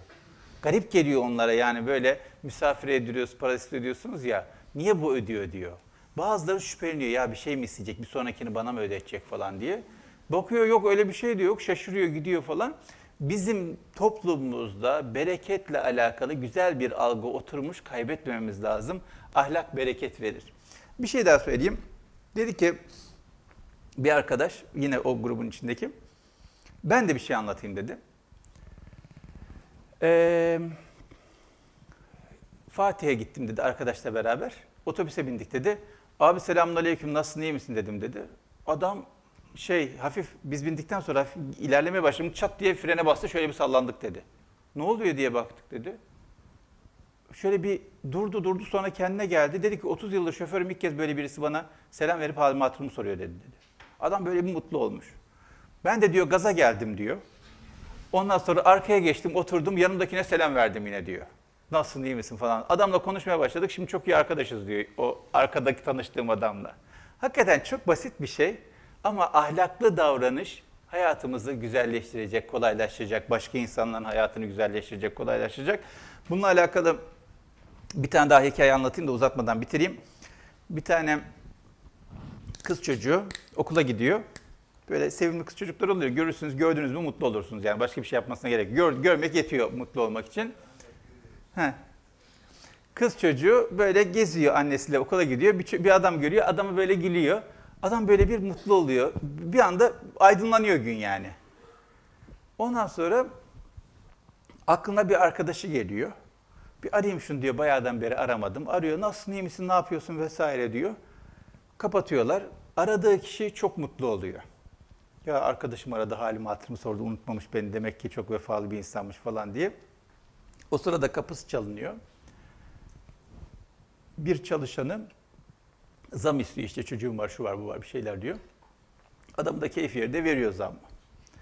Ondan sonra adam çıkıyor akşam. Ee, bir dilenci var diyor ki ben zam aldım senle de paylaşayım diyor. Sana da bir sadaka vereyim diyor. Dilenciye bir sadaka veriyor. Dilenci bakıyor o iyi para verdi olmadık bir para. Ondan sonra gidiyor kendine bir şeyler alıyor. Yolda giderken bir köpek görüyor. Diyor ki ben de evsizim sen de evsiz gel benimle diyor. Ona alıyor köpeği. Yemek veriyor bir şeyler yapıyor. Bir apartmanın böyle bodrumu kömürlü oluyor orada kalıyor. Oraya götürüyor köpeği. Geceliğin köpek nasıl havlıyor, nasıl havlıyor? Bütün apartmanı ayağa kaldırıyor. Herkes sokaklara dökülüyor. Meğer yangın çıkmış. Köpek fark etmiş. Bütün apartmanı ayağa kaldırıyor. Apartmanda kurtulanlardan biri de kim biliyor musunuz? Biliyorsunuz. O küçük kız. Süreci başlatan kız ahlak döner dolaşır görelim görmeyelim fark edelim fark etmeyelim bereketiyle bizi bulur. Böyle fantastik bir hikaye gibi geliyor size ama günlük hayatta buna benzer bir sürü insanın yaşadığı çokça hikaye var. Siz de yaşarsınız fark edersiniz inşallah ama çok böyle ahlakın, ahlaklı davranışın bereketine dair hikayeler var. Ee, bu ara- şey yapmışken adam aradı dedim ya. Benim de bu- bugün başıma bir şeyler geldi. Seminerin slaytlarını hazırlıyorum sabah. Telefonum çaldı. İstanbul Emniyetinde olay olay ne, ne olay inceleme olay yeri inceleme. Olay yeri incelemede çalışan bir abi 50 55 yaşlarında. Bir defa gördüm kendisini. Bir törende görevi vardı. Ama o beni radyodan dinlemiş. Radyodan telefonumu istemiş. Daha önce 2-3 defa telefonla görüşmüştük. Orada da tesadüfen karşılaştık. Ben onu tanımıyorum. O beni tanıdı. Geldi selam verdi. Adamla bir defa görüştük. Böyle arada arar beni. Sabah yine aradı. Dedi ki Mehmet abi dedi benden büyük aslında ama Mehmet abi dedi nasılsın iyi misin dedi. Otobüste gidiyordum aklıma geldin bir halini hatırını sorayım dedi. İnşallah iyisindir dedi. Vaktini çok almayayım görüşürüz dedi. Ben böyle bir mutlu oldum. Bazı insanlar vardır otobüste gider ne yapacağını bilemez millete sarar. Arar böyle uzun uzun konuşur. Öyle değil adam. Öyle değil. Yani boş vakitten kaynaklanan bir şey değil. Meşgulsündür uzatmayayım dedi kapat. Sadece halimi hatırımı sormak için aramış. Mutlu oldum. Hakikaten mutlu oldum. Çok basit küçük bir davranış ama insanı mutlu etmek çok zor değil. Ahlaklı davranışın çok bereketi var. Gördüğümüz görmediğimiz bir sürü insanı mutlu edebilir. Geçtim. Bu çok önemli. Ahlak fark ettirir, fark etmek lazım. Ne demek? Ahlaklı davranışı fark etmek de bir ahlak. Doğru davranışı, güzel davranışı, iyi davranışı fark etmek de bir ahlak. O ahlakımız biraz böyle zayıf gibi. Tenkitte çok cömertiz, takdirde biraz cimriyiz. Yanlış işi hemen görüyoruz, anlatıyoruz, konuşuyoruz. Doğru işi biraz az konuşuyoruz. Az gündeme getiriyoruz, az fark ediyoruz. Halbuki ahlak diyor ki ahlaklı işi fark et. Ah- fark etmek de bir ahlak. Ahlak fark ettirmesi lazım. O yüzden iyi bir şey gördüğümüzde ne olur fark edelim. Bir arkadaş dedi, abi dedi ya şikayet kutusu var, memnuniyet kutusu yok dedi. Niye yok dedi. Ben dedi geçen bir yere gittim dedi. Akşam geç vakit 9 gibi dedi. Ondan sonra eee, şey bir ciğerciye gitmiş ayıptır söylemesi. Demiş ki ya bu saatte ben çok yemeyeyim. Yarım porsiyon verir misiniz bana demiş. Bazen de restoranlar arıza çıkartıyorlar özellikle bir franchise olursa. İşte yok abi menü öyle falan diye bozamayız diyorlar ya sanki altın takımı. Ondan sonra yok demiş getiririz demişler. Getirmişler yarım porsiyon. Ondan sonra yemekten sonra da çay getirmişler. Abi ikramımız buyurun diye. Bunun çok hoşuna gitmiş. Garsonu çağırmış demiş ki kardeş demiş bir kağıdınız var mı böyle basılı matbu bir kağıdınız? Bir şey yazacağım demiş. Abi demiş bir kusur mu işledik bir yanlış mı yaptık? Yok demiş bilakis çok memnun kaldım demiş. E, bir şey yazacağım var mı demiş. Abi demiş şikayet kağıdımız var ama demiş öyle bir memnuniyet kağıdımız yok demiş. O diyor ki niye memnuniyet kağıdı yok diyor. Hakikaten memnuniyetle alakalı sıkıntımız var. O yüzden bu değişsin için bizim bakın bu kadar parlak insan var burada. Bu kadar parlak insan toplumu değiştirebilir. Bu kadar yere giriyoruz, çıkıyoruz. Ee, girdiğimiz, çıktığımız her yerde güzel gördüğümüz şeyleri ifade etmeye başlasak böyle çok güzel bir şekilde yayılır bu, yayılır. Kısa vade, uzun vade ama bir şekilde yayılır. O yüzden böyle bir şeye niyet edebiliriz, böyle bir şeye başlayabiliriz. Güzel şeyleri takdir etme, tebrik etme, tekrarlama anlamında bir farkındalığa ulaşabiliriz, başlatabiliriz, güzel olur. Geçtim. Böyle bir sıkıntımız var. Ahlak risklidir. Niye? Çünkü iyilik yapıp hayal kırıklığına uğramış bir sürü insan hikayesi var zihnimizde değil mi? Hatta bununla alakalı sözlerimiz var. Biraz sonra söyleyeceğim. Burada mı acaba sözler? Yok biraz ileride. Nedir o sözler? İyilik yapmadım ki başım ağrısın. merhametten maraz doğar. Besle kargayı oyusun gözünü. Hep böyle "A- iyilik yaptım, kötülük buldum. İyilik yapmak ne kadar kötü bir şey. Lanet olsun niye iyilik yaptık falan noktasına getirecek şeyler. Her şeyin bir riski var. Ahlaklı davranışın da bir riski var. Bakın sokağa çıkıyoruz. Sokakta yürürken başımıza tuğla düşebilir. Düşebilir mi? Düşebilir. Düşen oldu mu? Oldu. Cam düşebilir. Öle, ölebilir miyiz? Ölebiliriz. Bu risk var mı? Var. Alıyor muyuz? Alıyoruz. Kırmızı ışık yanıyor. Karşıdan karşıya geçiyoruz. Bir manyak durmayıp bizi vurabilir mi? Vurabilir. Vuruyor mu? Vuran o, vurduğu oldu. Bazı insanlar öyle yaralandı. Hayatını kaybetti. Ama bunu bildiğimiz halde bu riski alıyor muyuz? Alıyoruz. Veya gidiyorsun berbere oturuyorsunuz. Adamın elinde ustura. Yani çat çat yapsa gittiniz yani ama adama teslim ediyorsunuz kendinizi. Otobüse biniyorsunuz. Şey şoför cinnet geçirebilir. Gider bir yerlere girebilir. Giriyor mu? Giriyor. Geçen geçenlerde girdi adam yani. Bir şey olur mu? Olur yani bilemeyiz. Ama bütün bu bilgiye sahip olduğumuz halde bu riskleri alıyoruz. Niye? Yaşamak, risk almak başlı başına. Başka türlü yaşamayız, hareket edemeyiz, sokakta dolunamayız. Dolayısıyla yaşamak başlı başına risk olduğu halde o riskleri alarak yaşamaya devam ediyoruz. Otobüse biniyoruz, berber koltuğunda oturuyoruz, kırmızı ışıkta yürüyoruz arabaların önünden vesaire. Aynı bunun gibi ahlaklı davranışla alakalı da risk var. İyilik yaptığınızda iyilik görmeyebilirsiniz. Ben böyle çocukları servise bırakıyorum evde olduğum zaman. Gere, ge- karşılaştığım insanlara selam veriyorum. Ve genelde böyle bakıyorlar. Bir de insanlara garip geliyor. Sabahın bu vaktinde bu neşe ne adamda bu diye falan. Halbuki neşem diyor yani güler yüze selam veriyorum. Öyle bir patlamış bir neşe de yok, manik bir neşe. Sadece gülerek selam veriyorum. Şöyle bir şaşırıyorlar, bakıyorlar. Bir şey mi isteyecek böyle bir. Böyle bir şöyle oluyor, kendini koruyor falan. Bir iki tanesine alıştırdım geri cevap vermeye. Bir iki tanesi hala inatla şey yapmıyor, selam almıyor. Ben de inatla selam vermeye devam ediyorum. Günaydın diyorum, iyi günler diyorum falan. İnatla selam vermeye devam ediyorum. Niye? Çünkü nasıl yanlış davranışta insanlar inat ediyorsa iyi davranışta da inat etmeleri lazım. Ben böyle düşünüyorum, biraz safça olabilir. Ee, ama netice veriyorum selam ve insanların davranışını bu anlamda değiştirmeye çalışıyorum. Bunu niye anlattım? Evet, iyilik yapmanın riski var. Dolayısıyla selam verdiğinizde alınmaması bir risk. İnsan kendini kötü hissediyor. Çok yaşadım biliyorum. Ama olsun olabilir. Bu riski alabilirim ben. Ölmem bu riski alırsam. İyilik yaptım, kötü kıymetini bilmedi. Bu riski alabilirim. Bu riskle ölmem. Çok büyük hayaller kurmamamız lazım yaptığımız iyiliklerle alakalı. O insan için yapmamamız lazım. Karşılığını beklediğimiz için yapmamamız lazım. O zaman iyilik olmaz, borç vermek olur. İyilik borç veriyorsun iyilik almak için. Halbuki iyilik borç verilen bir şey değil. İyilik yap denize at diyor bizim kültürümüzde çok güzel bir söz. Balık bilmezse halik bilir diyor. Bilmesi gereken o. İnsan bilmese de olur. O yüzden iyilik yapmak başlı başına risk bilinmeyebilir, fark edilmeyebilir, ortada kalabilirsiniz. Pişman olacağınız durumlar olabilir, olmayın. Bu riski alacağız. Hayatta ne riski almıyoruz ki? Bunu alalım, en güzel aldığımız risk bu olsun. Hiç problem değil, pişman da olmayalım. Biz bize yakıştığı için onu yaptık. O herkes kendine yakışanı yapsın. Kim ne yakışıyorsa onu yapsın ama biz bize iyilik yapmak yakıştığı için yapıyoruz. Bir şey beklemeden, borç vermeden. Ahlak kişi değil. Ne demek? Ahlak anlamında örnek aldığımız insanlar bazen ahlaksız davranış gösterebilirler, problem değil.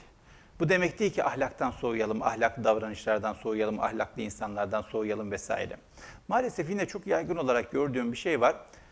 Bazı şeyleri bazı kimselerle bütünleştirip o insanı olağanüstü insan yapıyoruz.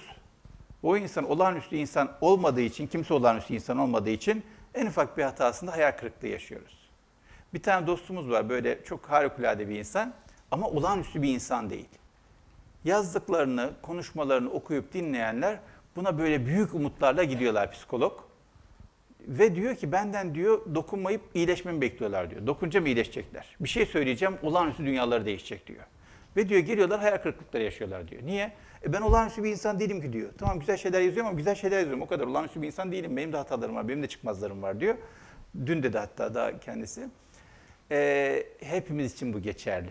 Hepimiz, hiç kim, hiçbirimiz olağanüstü insan değil. O yüzden ahlaki davranışı insanla eşleştirmeyelim. Her insanın hatası olur. O insan hata yaptı diye, bizim eşleştirdiğimiz insan hata yaptı diye o davranıştan soğumayalım. O davranıştan geri durmayalım. Ahlaksızlık hastalıktır, zayıflatır. Çok güzel bir söz var. Ne olur bu söz aklınızda kalsın. Diyor ki bir insan için her yol yürünebilir olduysa o insan kaybolmuştur diyor. Her yola her yola girilmez. Her iş yapılmaz. Her insanla konuşulmaz. Her ilişki kurulmaz. İnsanın biraz sınırlarının olması lazım. Bazı duruşlarının olması lazım. Bazı hayırlarının, netliklerinin olması lazım. Öbür türlü insan ne yapacağını şaşırmış halde oraya buraya savrulur gider. Bakın garip bir sürü böyle örnek var da bir iki tanesini söyleyeyim. Bir tanesi şu. Geçen senelerde, geçen sene Fransa'da bir dergi, gazete araştırma yapmış. Fransa'daki insanların %70'i nereye tatile gideceğini Instagram'a göre seçiyormuş.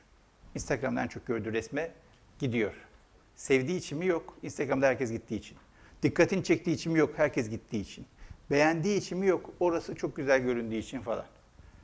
Kendine dair bir önceliği yok. Kendine dair bir gündemi yok. Kendine dair bir çerçevesi yok. Herkes nereye gidiyor? Oraya gidiyor. Bu sene bu moda onu alalım. Bu sene şu moda onu alalım. Bu sene o moda. Her kılığa girebiliyor insan. Sadece dalgayı takip ettiği için, birey şahsiyet olamadığı için. O yüzden şahsiyeti kaybetmemek için her yolun yürünebilir olmaması lazım. İnsanın hayır diyebilecek netlikte ve güçlükte olması lazım ama ahlak böyle bir duruş vermiyorsa insan zayıflar, güçsüzleşir, hastalanır. Her yola girer hale gelir. Yeter ki e, şey olsun, e, yol görünüyor olsun.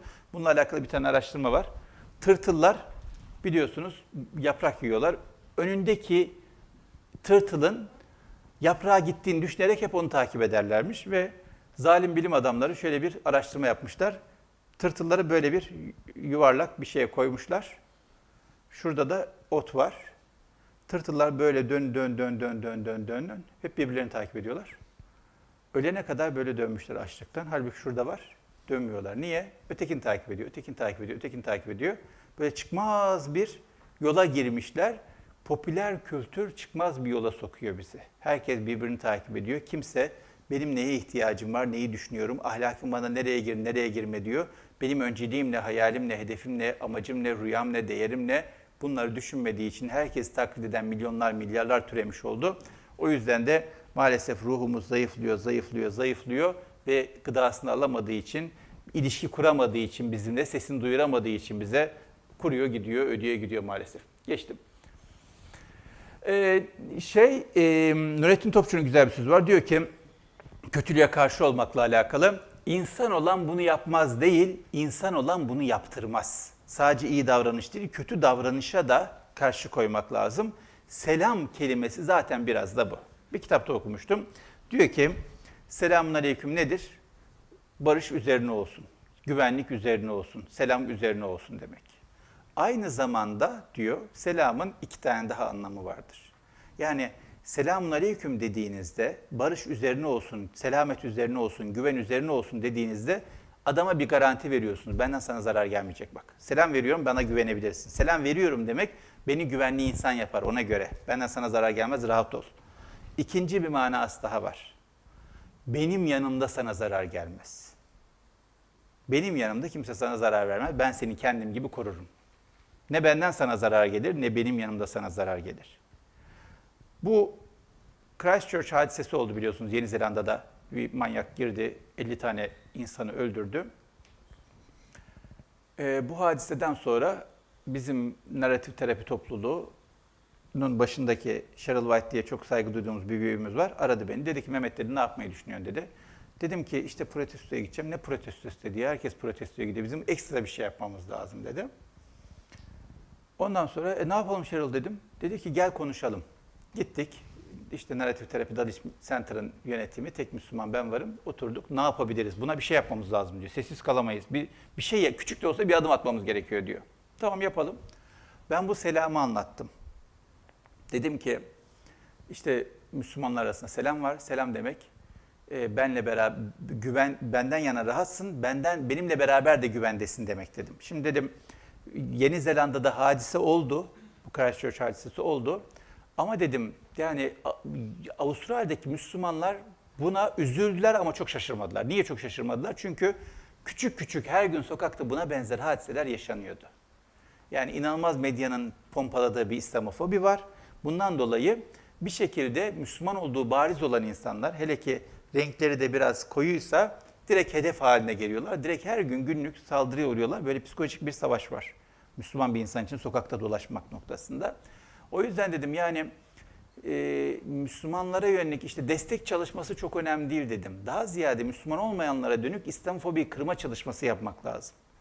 Müslüman olmayanların kendini temizlemesi lazım. Müslüman olanların kendini ispatlaması değil. Cheryl dedi ki o zaman dedi şöyle yapalım dedi. Bizim Dalit Center'a bağlı terapistlere şöyle bir tişört yapalım dedi. Selamun aleyküm benle güvendesin. Olur dedim. Böyle bir tasarım yaptık. Ve dünyanın zannediyorum 30-40 ülkesinde terapistler bir ay boyunca bu tişörtü giydiler. Müslüman olmayan terapistler Müslümanlara benle güvendesin, benim yanımda sana zarar gelmeyecek, ben seni kendime rağmen koruyacağım. Yani ne benden zarar gelecek ne benim yanımda sana zarar gelecek diye böyle bir kampanya başlattılar. Hem farkındalık oluşmak hem de Müslümanları bu anlamda rahatlatmak için. Çünkü hakikaten Christchurch'tan sonra Müslümanlar bayağı gerildi, mutsuz olmuşlardı Avustralya'da. 30 ülkede bunu yaptılar. Bunun haricinde 3 tane daha proje yapıldı. Bir tanesi halen devam ediyor. Ee, ama diyeceğim şu ki insan olan bunu yapmaz, bir, bir şey insan olan bunu yaptırmaz aynı zamanda. Bir şekilde yapıldıysa da mutlaka Cheryl White'in yaptığı gibi bir tepki koymak lazım. Diyor ki bu hadise oldu, ben buna çok kötü oldu, tüh ah ah vah vah diyerek yetinemem. Muhakkak artı bir şey yapmam lazım diyor. Karşıt bir adım atmam lazım diyor. Karşıt adım atmak için de kadın üç tane proje organize etti, yaptırdı bütün dünyadaki terapistleri. Çok önemli bir şey bu da. O yüzden sadece yapmamak değil, yaptırmamak, yapıldıysa da karşıt tepki geliştirmek çok önemli. Geçtim, uzattım biraz kusura bakmayın. Hızlıca geçiyorum. Ee, iyilik yapmak gibi kötülüğe engel olmak da ahlakın meselesi değil mi diyor Nurettin Topçu. Çobanoğlu da diyor ki biliyorum üstümde gökyüzünü tutan ne? Gökyüzü duruyorsa adalet de duruyor. Zulümle gökyüzü durmaz. O yüzden adaleti ne kadar korursak, insanların biz zarar vermenin ötesinde insanlara zarar verilmesine ne kadar mani olursak gökyüzü o kadar sağlam duracak. Ne kadar göz yumarsak, sessiz kalırsak yanlışlıklara ve zulümlere o kadar sıkıntı olacak. Ahlak sakindir, ahlaksız aceleci. Ahlaksızlık acelecidir. Bir an önce hızlı hızlı olsunlar, çokluklara boğar. Ahlakın bir derdi yok. Zaten kendi kendine kanıtlanmış bir iddiası var. Ahlaksızlığın kanıtlanmış bir iddiası yok. İkna etmek için gündeminizi boğmaya çalışır. Ahlak sakindir. Koşturmaya gerek yok. Kendini göstermeye gerek yok. Kendini ispat etmeye gerek yok. Bugün bir günde gerçekleşecek hedefi yok. Uzun vadede yavaş bir yürünecek yol var, doğru yürünecek yol var. O yüzden acele bu noktada etmemek de kritik meselelerden bir tanesi. Ahlak kahramanları çok önemli. Çok var, çok var. Ama kendinden başka kimse bilmiyor. Görünmezler, göstermezler, görünmek istemezler. Bilerek saklamazlar belki kendilerini ama çok da fark edilmezler. Hepimizin içinde var, her yerde var, etrafımızda var. Fark etmek lazım. Kendi içimizdeki ahlak kahramanını da fark edip ortaya çıkarmak lazım. Biz de ahlak kahramanı olabiliriz. Yeter ki ahlak konusunda bir derdimiz olsun. Eminim ki var. Arttırmaya çalışıp daha fazla arttı, yaygınlaştırmaya çalışmamız lazım. Geçtim. Haberler üzerinden ahlaksızlığın normalleşmesi çok var. Yani haberler kötülüğü, kötülüğü anlatıyorlar, anlatıyorlar, anlatıyorlar, anlatıyorlar. Bir anda normal haline geliyor. Herkes kötü. Herkes perişan. Herkes sıkıntılı gibi geliyor. Kimse kimseye selam veremez, güvenemez hale geliyor. O yüzden haber bültenlerine bir sınır koymak lazım. Ne olur seyretmeyin haber bültenini. Yani kötü haber vermeyen haber kanallarını seyretmeye çalışın. İşinize yarayan bilgileri bulacağınız kaynakları takip etmeye çalışın. Şimdi alternatifi var. Önceden büyükler ajans saatini kaçırmazlardı. Niye? Dünyaya dair duyacakları tek kanal oydu. Şimdi sizin dikkatinizi çeken, ihtiyaç duyduğunuz bilgiye ulaşmak için sosyal medya hesapları var, o var, bu var, bir sürü kaynak var. Ama kötü haberi size e, veren çöp tenekesi gibi zihninize muamele yapan haber kanallarına ne olur itibar etmeyin. Bundan bahsettim geçtim. Ahlak dindarlık değil insanlık. Dolayısıyla dindar birisinin ahlaksızlık yapması ahlak, ahlakı iptal etmez. En temelde insani olarak bir araya gelemediğimiz insanla İslami olarak zaten bir araya gelemeyiz. İnsani ahlak temeldir. Onun üzerine dindarlık olur olmaz. Yapacak bir şey yok ama olmasa da sıkıntı değil ama ahlakın olmadığı dindarlık problem. Öyle bir şey yok. O yüzden de adam dindar şöyle yapıyor, böyle yapıyor. Hayata bu şekilde bakmamak lazım. Rıfkı Melül Meriç'in çok güzel bir şiiri var. Ee, diyor ki her zerresi hep mağfiret asaniyet, marufi safa münkeri nefsaniyet, tahkik ile bin netice öğrendim ki İslamiyetle birdir insaniyet diyor. İslamiyet'in temel hedefi ahlaklı insandır. Ötekiler ikinci plan. Birinci plan İslamiyetle birdir insaniyet. Kötülüğe mani olmak, iyiliğe kolaylaştırmak, yaymaya çalışmak, insanlara faydalı olmak temel meseledir. Dindarlıkla eş değildir. Ahlak bambaşka bir şey. Ahlak olmazsa olmaz. Dindarlık olursa olur, olmazsa olmaz bir şeydir. Geçtim. Nasıl daha ahlaklı olabilirimi çalışmamız lazım. Yani böyle e, ticaret planı yapıyorlar ya iş kuracağınız zaman gelir nereden gelir, nereden şunu tedarik ederim, şunu nereden kiralarım böyle bir çalışıyoruz ya. Okulla alakalı çalışıyoruz ya hangi üniversiteyi seçeyim, sınavları nasıl geçeyim, şunu nasıl yapayım, nerede yüksek lisans yapayım, nerede iş böyle her şeyle ilgili çalışıyoruz. Bir yere gitmeden önce çalışıyoruz. Şuraya nasıl giderim, uçakla mı gideyim, arabayla mı gideyim, hangi uçakla gideyim, hangi mevsimde gideyim falan çalışıyoruz. Bir sürü bir sürü şey çalışıyoruz. Ahlakla ilgili de çalışalım. Nasıl daha iyi bir insan olabilirim? Nasıl daha iyi ilişkiler geliştirebilirim? Nasıl daha ahlaklı davranabilirim? Nasıl daha çok arttırabilirim ahlaklı davranışımızı? Bu, bu hakikaten çalışmayı çok hak eden, araştırmayı çok hak eden bir şey. Ahlak, ahlakı doğru tanımak da çok önemli. Şimdi kafamızda ahlakla ilgili kalıplar var. Ama bir kitaba baktım, Ahlak Tesip diye, Tesibül Ahlak diye bir kitap. Bu hafta baktım böyle. Eski klasik ahlak kitaplarından biri ahlaki erdemleri sınıflandırıyor. Mesela yiğitliğin içine yumuşaklığı koymuş. Yiğitlik, yumuşaklık yan yana gelmez gibi görünüyor. Halbuki diyor ki sinirli olduğun, öfkeli olduğun zaman yumuşak davranabilmen yiğitliktir diyor. Çok öfkelendiğin halde kendini muhafaza ediyorsun, koruyorsun ya. Hala yumuşak davranabiliyorsun, sakin davranabiliyorsun. Yiğitlik budur, onu da yazmış. Mesela cömertliğe hoşgörüyü yazmış. Hoşgörü gösterebilmek cömertliktir. İlla para vermene gerek yok adama. Yanlış bir şey mi yaptı? Hoş gördün mü? Cömert insansın. Hata mı yaptı? Hoş gördün mü? İyi insansın. Ahlaklı insansın. İffete mesela hür olmayı şey yapmış. Hür olmak, bağımsız olabilmek, insanın arzularının esiri olmaması iffetin bir parçası diyor. Adaletin içine dostluğu koymuş. Dostluk ne? İyilik yapan, iyi olan bir insana sevgi olarak adil davranmak, dostluk geliştirmek. O onun adaleti, o ilişkinin adaleti onunla dostluk kurmaktır. Dostluk kurmak adalettir diyor. Ya da ihsan diyor. Bir insanın işini çok güzel bir şekilde, doğru bir şekilde yapması adalettir diyor. Doğru yapmaması, işin hakkını vermemesi adaletsizliktir diyor, zulümdür diyor. O yüzden ahlaki kavramları doğru yerine oturtturmak, çok önemli. Yiğitlik vurmak, kırmak, kır, dökmek falan değil. Kaba saba olmak değil. Yumuşaklık yiğitlik diyor.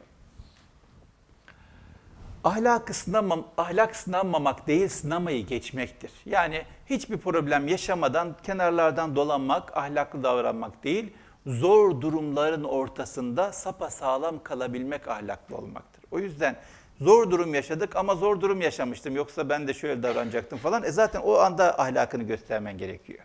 Ahlak orada kendini gösterecek. O yüzden sınanmamak değil, sınamayı geçmek ahlak. Biz de şu anda bir şeylerle sınanıyor olabiliriz. Doğru davranmamız ahlaklı olandır. Yoksa sınanmamak değil, mazeret bulmak değil. En zor zamanda ahlak e, şu, şunu kastediyorum. Vakit geçtiğinden dolayı biraz kaygılandım ama hızlıca bitiriyorum. E, sıkıntılı zamanda, en zor zamanda ahlaklı davranmaktır esas ahlak olan. Bir büyüğümüz anlattı. Dedi ki çocuktum dedi. Yaşlı bir amca. Çocuktum dedi. Ee, annem dedi misafir geldi kalabalık bir grup dedi. Bizi bir odaya tıktı dedi. 5-6 çocuk odadayız oynuyoruz. Baktık dedi yastıklar var dedi. Bizim zamanımızda şimdiki fabrikasyon yastık yok dedi. Tüyleri teker teker dolduruyorlar. Onları dikiyorlar dedi. Biz de gördük başladık dedi yastıklarla birbirimize vurmaya dedi.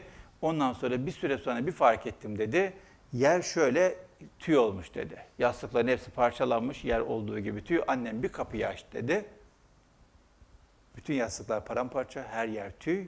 Ve şimdiki fabrikasyon dükkandan gidip alamazsınız, bakkaldan gidip alamazsınız. Öyle dünya kadar home evleri falan filan dükkanları yok.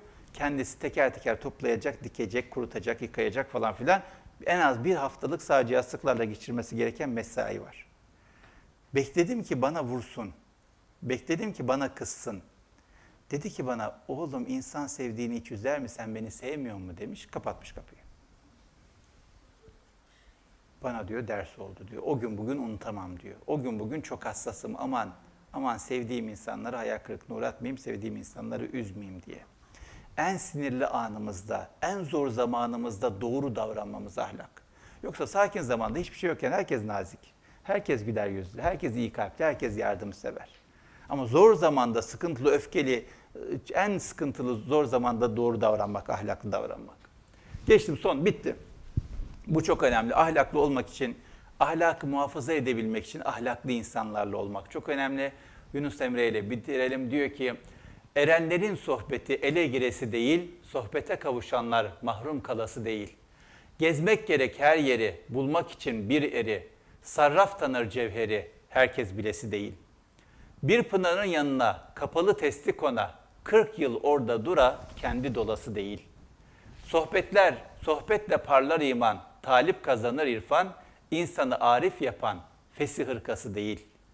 Önce doğru iman et, haramdan el etek çek, ruha gıdadır sohbet, badem helvası değil.